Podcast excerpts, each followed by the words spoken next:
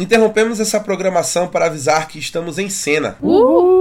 O Gabriel esqueceu que ele tinha que gritar porque a gente tá gravando só eu e ele. Não, e é aí porque ele. a gente fez, eu acho que uns 5 episódios só a gente aí. Eu não ia gritar sozinho, né? Mas agora que tem gente. Sejam bem-vindos ao programa de áudio do Mal Adorado, no qual a gente comenta semanalmente os episódios das principais séries em exibição na televisão. Para quem tá acompanhando a gente, estamos comentando Gavião Arqueiro, a nova minissérie do Marvel Studios. E hoje nós vamos comentar o episódio 3 da minissérie intitulado Ecos. Estou aqui eu, o apresentador de sempre, Rafael Mendes, com o meu parceiro número 1 um de encena, Gabriel Bandeira. Oi, gente, tudo bom? Prazer estar aqui de novo. Também estou com mais gente hoje. Então, se você estava acostumado a ouvir só eu e o Gabriel no Encena, hoje a gente vai quebrar essa regra porque estamos com mais duas pessoas para comentar o episódio de hoje. Estou com ele, o nosso ex-vestibulando e futuro universitário, Matheus Salada. Fala galera, e o Wilson Fisk é o meu novo Mephisto. Não, até eu acredito nessa hoje. E também estou com ela fazendo sua estreia no Encena pela primeira vez, Gabriele de Almeida. Oi, tudo bem? Gente, vamos começar o nosso episódio, como de praxe, com um quadro explicando o nome do episódio com Gabriel Bandeira. Quadro. Tá. Tu não chegou a citar o um nome, né? Mas esse episódio tem o nome Ecos. E eu achei muito legal o nome desse episódio. Foi o primeiro episódio que eu já gostei em relação ao nome. A gente tem uma, pers uma perspectiva de várias pessoas que estão com um problema de audição, que a gente tem o Clint, tem a personagem que eu não sei o nome dela. A Maya Lopes, a Eco. E aí a gente escuta vários ecos durante o episódio, que é para dar essa perspectiva de pessoas que estão com problemas auditivos, que são surdas, enfim. E eu achei muito legal e também já faz um paralelo lá com o que a gente falou no episódio passado, que gente, ela vai ter a própria série dela, né? E que o nome é Echo. Então eu achei muito legal o nome desse episódio. O, uma coisa bacana que o Gabriel falou aí, que é sobre esses ecos que a gente escuta ao longo do episódio, é muito interessante a, o quesito técnico nesse episódio, que é o primeiro episódio dos três episódios da minissérie que são dirigidos pela dupla de diretoras Bert e Bertie, que, enfim, deram um show, na minha opinião, e elas foram espetaculares, tecnicamente falando, nesse episódio, tanto na direção das cenas de ação, na fotografia, na parte de som, já que a gente tá falando de uma personagem que é surda e um outro personagem que precisa de aparelho auditivo para escutar, que é o Clint. Então a gente viu um episódio muito técnico nesse sentido e elas já entraram com os dois pés na porta do, assim, da Marvel com os episódios que elas tiveram a tarefa de dirigir, que é esse e os dois que vão ser lançados agora em seguida. Lembrou um pouco o que acontecia na série do Demolidor, né, que o personagem era cego e tinha um determinados momentos da série que tentavam simular o que o personagem sentia, né? Eu achei muito legal. Que é uma coisa que o Gabriel falou no último episódio, que essa série do Gavião Arqueiro tá lembrando muito as séries da Marvel Netflix.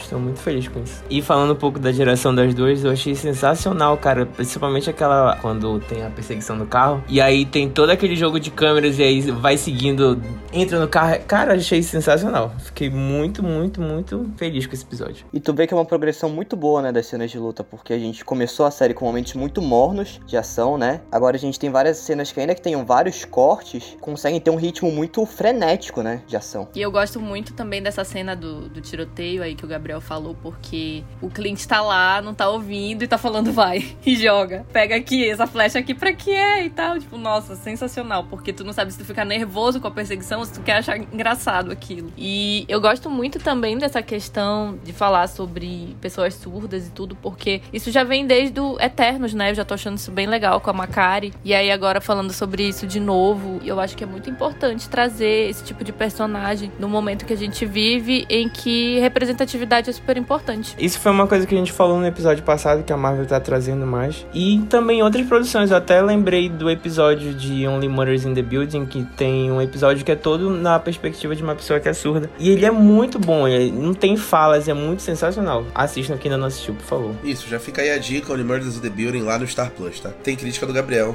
no feed do Mal Adorada sobre a primeira temporada da série, já fazendo o jabá aqui do nosso conteúdo. Fica uma unanimidade que a direção das Bert e Bert foi um show, e eu já tô muito ansioso para ver o que elas vão fazer nos próximos episódios, que já vão se caminhar pro final, lembrando que a série tem só seis episódios e esse já é a metade. Falando de representatividade, é a segunda personagem surda no Marvel Studios, lembrando que a gente teve, como a Gabriele falou, a Macari interpretada pela Lauren Ridloff, que era surda, a personagem e a atriz. E aqui a atriz que faz a Maya Lopes, que é a Laqua Cox, é surda, assim como a sua personagem. E além disso, a Maya Lopes também usa prótese, então ela também é deficiente por não ter uma das pernas e ela usa prótese, a personagem, assim como a sua atriz, a Ala Cox, também usa prótese. Então é realmente um, um, show de representatividade aí com essa personagem. O que eu gosto muito de Gavião Arqueiro são aquelas cenas, por exemplo, no começo a gente consegue ver a Kate criança e é bem marcante aquele momento ali em que ela vê o Clint em ação. E a mesma coisa nesse episódio, né? Ver ali um pouco da história da Maia e é muito. Eu achei bonito. Eu achei assim a forma como eles mostram aquele ponto de vista da criança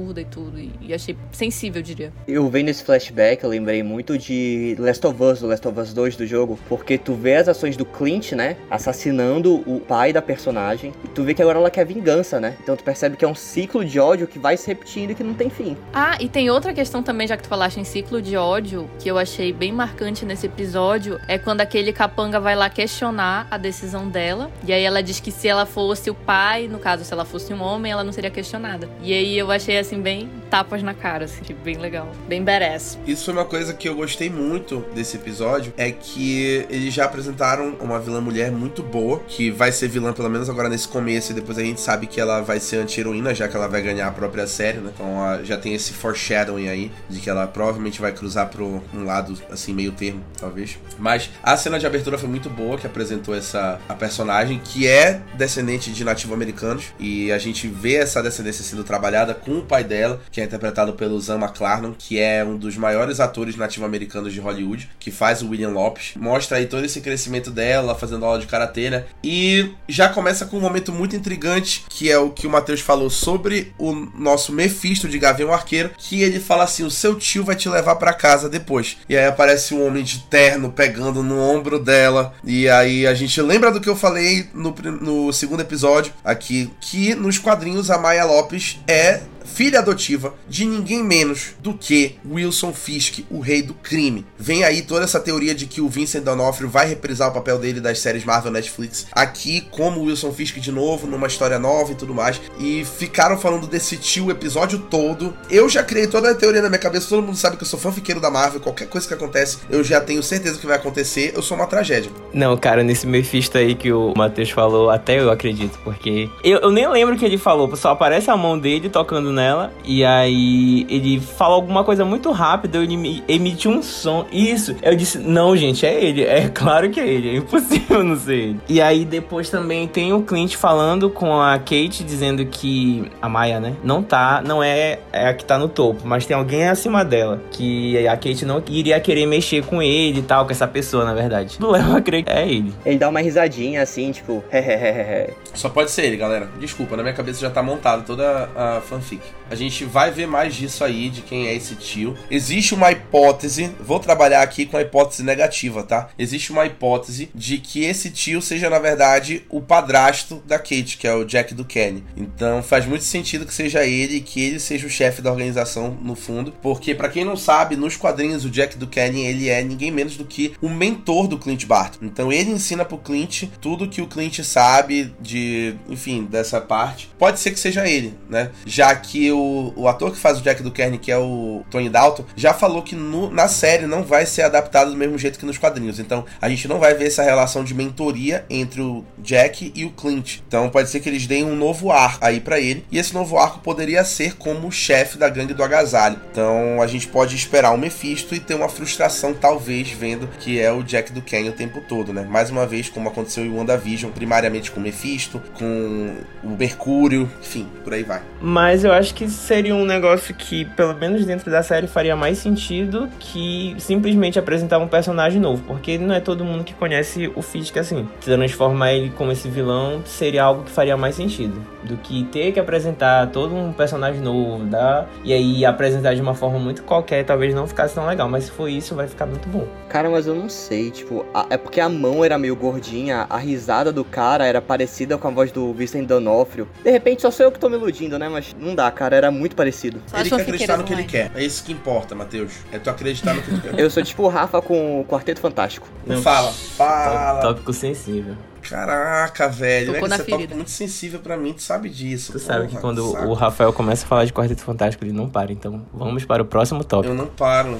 A gente tem hora aqui, pô. Esse podcast tem limite, entendeu? Senão ninguém escuta. A gente falou aí desse começo que foi muito bom. E aí logo depois a gente pega esse gancho pra cena onde o Clint e a Kate estão presos, que é onde a gente viu o episódio 2 terminar. E aí a Echo se apresenta, fala que ela é a chefe da gangue e mostra o porquê dela ter capturado e estar atrás do Ronin. Que é porque o Ronin, o Clint no passado de Ronin, ele matou todo mundo da gangue do agasalho, incluindo o pai dela, o William. Então ela tem um ressentimento e é uma vingança, né? Como foi dito aí, já falaram que é tudo vingança. E o Clint entra num momento muito, enfim, profundo, onde ele diz que o Ronin está morto. E quando perguntam quem matou o Ronin, ele fala Natasha Romanoff, a viúva negra. Então ele joga a culpa na Natasha, porque a Natasha tá morta mesmo. Quem é que vai confirmar? Ninguém, porra. Como ah, alguém falou lá que é muito conveniente. A pessoa que está morta Foi a própria Maia. foi. Isso. Ela que falou. Então eles falam isso, né? E fica ali, claro que eles não acreditaram muito, né? Mas fica ali implícito que o, o Ronin está morto. Então o Clint espalha que o Ronin morreu, que a viúva negra o matou. Em nenhum momento ele diz que o Ronin é ele. Então ele não assume a identidade do Ronin. Ele não quer falar que ele é o Ronin, né? É um passado do qual ele tem muita vergonha. E isso fica muito claro nesse momento aí. Dois pontos legais: o Frafi, que já tinha sido anunciado no elenco, foi apresentado como Kazi, que é o intérprete e tradutor da Maia. Que eles têm um lancinho. A Kate até fala disso, que tem um clima ali entre eles. Pode ser que esteja rolando um romance. A Kate, né? A Kate fala isso, né? A Kate, ela é gente como a gente, é impressionante. Fofoqueira, Kate. ela fala de empatia, ela fala de comunicação, que é importante. Gente, eu achei sensacional. Que bom que tu lembraste disso. Que do nada, assim, o, bandido pede um conselho amoroso pra ela. Aí ela, você tem que se comunicar melhor e não sei o que. Ela começa a desenvolver uma confiança. Porque eu comprei o ingresso para o show do Imagine Dragons. Eu odeio Imagine Dragons. Inclusive, era uma coisa que eu ia falar. Imagine Dragons é canon no MCU, acho justo. A Marvel tá colocando muita coisa canon aqui nesse fim de ano, né? Já colocaram é, DC, já colocaram Jogos Vorazes no, no, no primeiro e segundo episódio. Agora Imagine Dragons, não sei qual é o papo da Marvel aqui, entendeu? De reconhecer o mundo ao redor. É muito legal essa cena porque mostra que a Kate, ela é completamente diferente do Clint. E essa, a, a relação deles é sustentada justamente nessa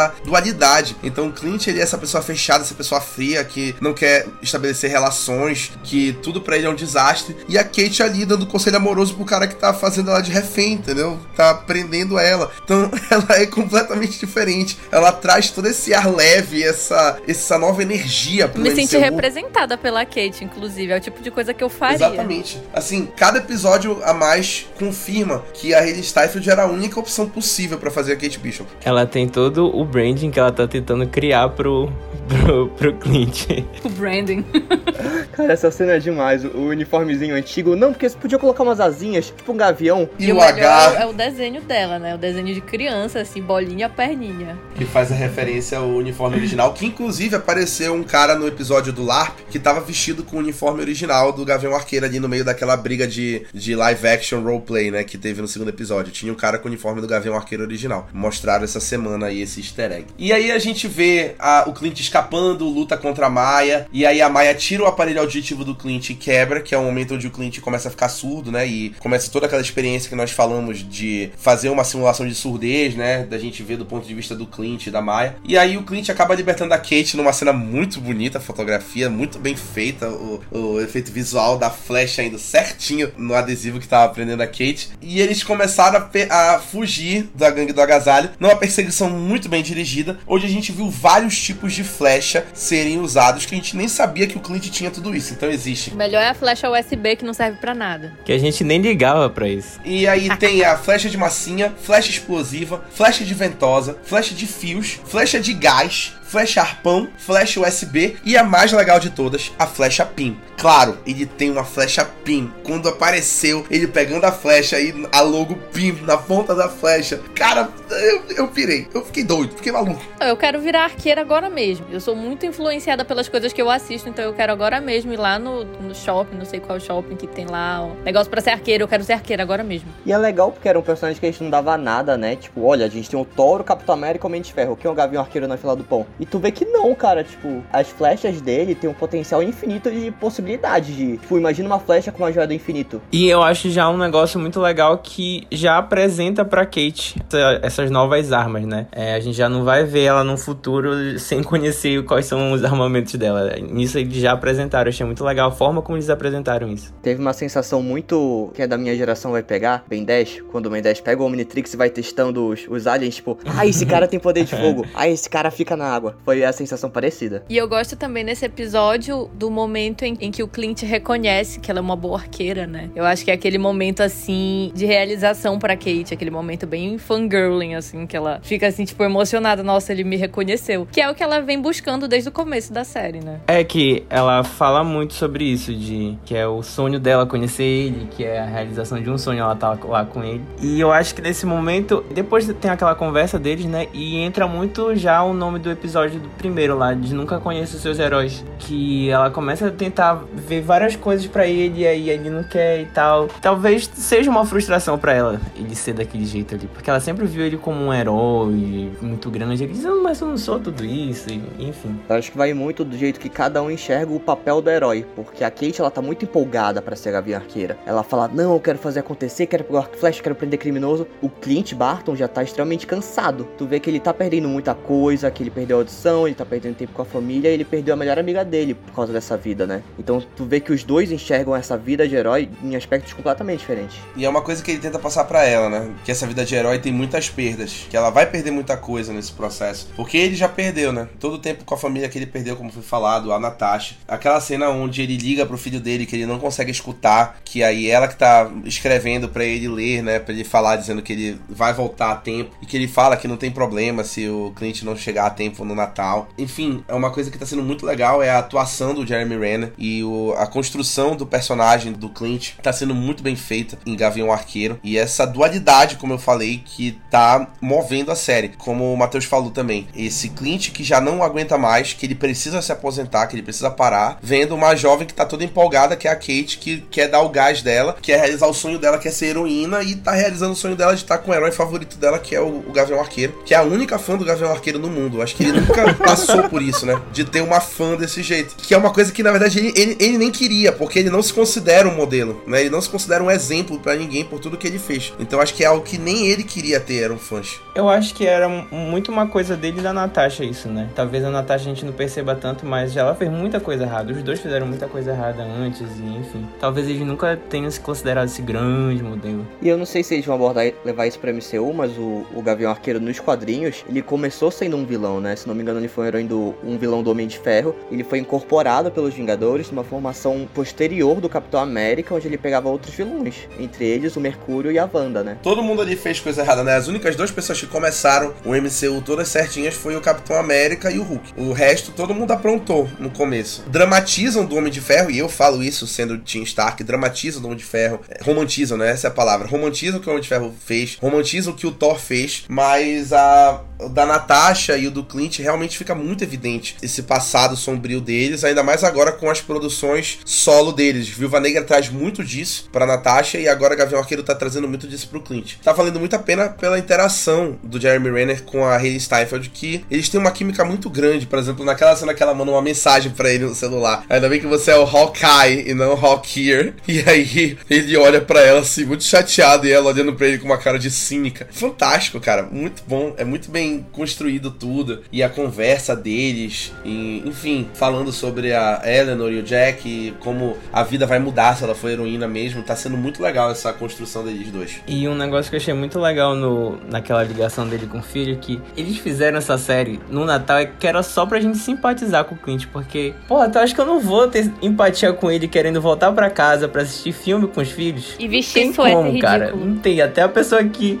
que não liga, não dá a mínima pra ele, não tem como não sentir empatia num momento desse. E nessa cena tem um negócio muito legal, que é esse cara, né, que é um, é um assassino, que é um ex-vingador, se permitindo ser cuidado, né, pela Kate Bishop, que é uma menina que tá começando e que vê, como a gente já disse, né, ele como ídolo. Então representa muito uma passada de bastão e a formação de um laço entre os dois. Talvez seja a série que esteja sendo mais bem sucedida aí nessa passagem de bastão. Assim, eu considero que tá sendo até mais bem sucedido do que o Viúva Negra, quando a gente fala de Natasha e Helena, que foi muito bom também, para todo mundo que assistiu, sabe que foi foi muito bem construído ali. A Florence Pugh deu um show, mas uh, muito por causa da Hayden Seifert também. Tá sendo muito mais bacana de assistir essa dupla. Tá bem legal. O final do episódio já traz a primeira referência ao nome do cachorro, que é o cachorro pizza. Ela vai testando vários nomes com ele. E aí, quando ela fala cachorro pizza, ele abre um sorrisão e que é apaixonado pelo Lucky, que já entrou nas graças do povo. E antes de eu falar do final do episódio, um ponto que eu lembrei que eu queria falar, a gente falou sobre a flecha USB, que todo mundo considerou inútil, mas na verdade ela é uma referência ao Arif. Para quem assistiu o Arif, lembra que lá pelos últimos episódios de Arif mostram uma realidade onde eles têm que colocar uma inteligência artificial no Ultron Infinito, que a Natasha coloca graças ao Clint, que instala o vírus no Gabriel tirando o fone, que instala o vírus na flecha e ela consegue acertar a flecha, né? Então a flecha serve meio que como um USB, né? E aí a referência é essa. Avisa quando terminar. Agora eu terminei. Tá, é porque ainda não vi o Arif, então tirei aqui o fone, que é que eu, pra não pegar spoiler. Ah, eu pensei que fosse de desgosto pela série. Não, pô, ele ainda não assistiu. Pois assista o Arif. Incluindo, se alguém não assistiu o Arif, assista aí que tá escutando a gente. E o episódio termina com a brilhante ideia da Kate de invadir a cobertura dos Bishop pra roubar informações e o Jack tá lá dentro e encurrala o Clint com nada menos do que a espada do Ronin que estava com ele desde o primeiro episódio. E aí a gente já antecipa um possível confronto entre Jack e o Clint e a Kate. Talvez uma revelação de alguma coisa sombria,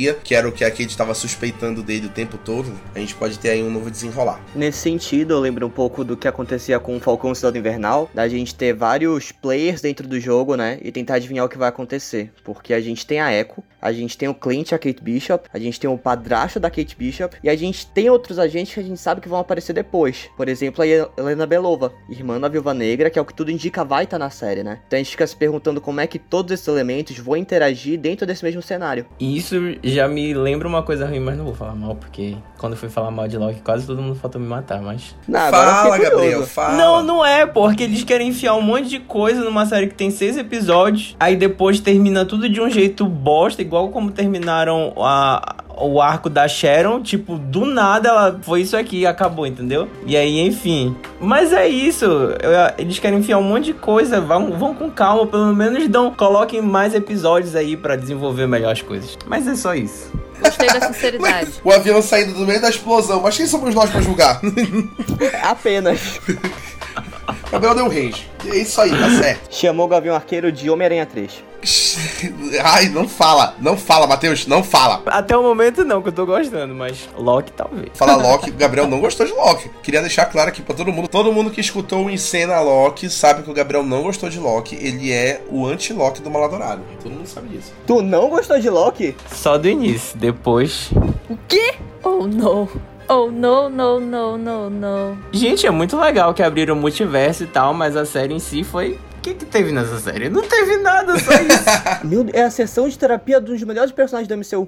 ah, não. No início tava muito legal, mas depois. Corrigindo o Matheus Salada, não é o que tudo indica e a Helena Belova vai aparecer. Ela está confirmada na série. A Florence Pugh já confirmou. Então ela vai aparecer aí em um dos próximos três episódios. Lembrando que ela não está muito amigável com Clint Barton depois que a nossa querida Valentina Alegra de Fontaine, a querida Julia Louis Dreyfus, falou para ela que quem matou a Viúva Negra foi o Clint. Então, vai ficar aí, vai, provavelmente quando a Helena aparecer já vai ser no meio de uma briga. A minha aposta é que seria tipo no último episódio, depois que tivesse tudo resolvido assim, entre Echo, o tal do tio, o Jack, aí ela aparece e dá um encerramento ali talvez para a saga do Gavião, quem sabe uma morte do Clint. Para o desgosto de Gabriel Bandeira. Agora, eu vejo um questionamento. Qual seria a intenção da da como é o nome dela? Da Condessa. Da Condessa fazendo isso com o Clint. Cara, não sei, mas a gente sabe que a Condessa não é muito amigável com heróis. Ela gosta de anti-heróis. Então a gente já sabe porque ela pegou o John Walker pra ela, ela pegou a Helena pra ela. É bem provável que ela pegue o Abominável também, que o Abominável também fez parte dos Thunderbolts, como o Zemo. Então, acho que ela não é muito fã de heróis, né? Ela quer ali, talvez, eliminar os heróis. Apagar eles. Ó, oh, seria muito legal. É, ou então, se parar pra pensar, pode ser que a intenção da Condessa seja montar uma equipe com a qual os Estados Unidos possa contar. E aí talvez ela precise de menos heróis no caminho dela, que os Estados Unidos chamaria primeiro, para que os Thunderbolts, que seria a equipe dela, fosse preferida, né? Então, tipo assim, vamos pensar primeiro nos Thunderbolts, porque não tem mais Gavião Arqueiro, não tem mais os heróis tradicionais. Pode ser uma hipótese também. Ó, oh, gostei. Gostou? Boa teoria aqui desenvolvida. Eu não sou só Quarteto Fantástico, porra. E assim a gente encerra o nosso Encena Gavião Arqueiro episódio 3, Ecos. Queria agradecer ao Gabriel, como sempre, a gente tá aí há meses juntos. E também queria agradecer ao Matheus e a Gabriele, que hoje participaram do Encena e comentaram junto conosco o episódio. Espero que vocês participem de mais Encena Gavião Arqueiro, se possível. Por favor. Eu não aguento mais gravar só com o Rafael. Eu tô exausto já. Foi muito divertido hoje. Tá vendo? Poxa, que bacana. É, sabe, esse tipo de coisa que o Gabriel faz realmente acalenta meu coração. Ele é um amor comigo. Pra te animar, amigo. Obrigado, amigo. Você realmente tem êxito Lembrando que a gente tá na metade da temporada de Gavião Arqueiro já. Então faltam só três episódios para acabar a série, que são das próximas três semanas. E a gente vai comentar todos eles semana por semana. Fiquem ligados aqui, toda quinta-feira vai ser o episódio. Também lembrando a vocês que ainda estamos comentando Succession terceira temporada. Ainda faltam dois episódios para acabar o terceiro ano de Succession, que vai sair nos próximos dois finais de semana. Fiquem ligados que eu e o Gabriel estaremos comentando lá esses dois últimos episódios até acabar. E depois fiquem ligados também na crítica de Succession e de Gavião Arqueiro, que serão escritas as duas pelo nosso querido Gabriel Bandeira. Rafael, não me deixe em paz, vocês estão vendo. Semana que vem a gente tá de volta. Muito obrigado por todo mundo que escutou a gente até aqui e tchau. Tchau. Tchau. Tchau.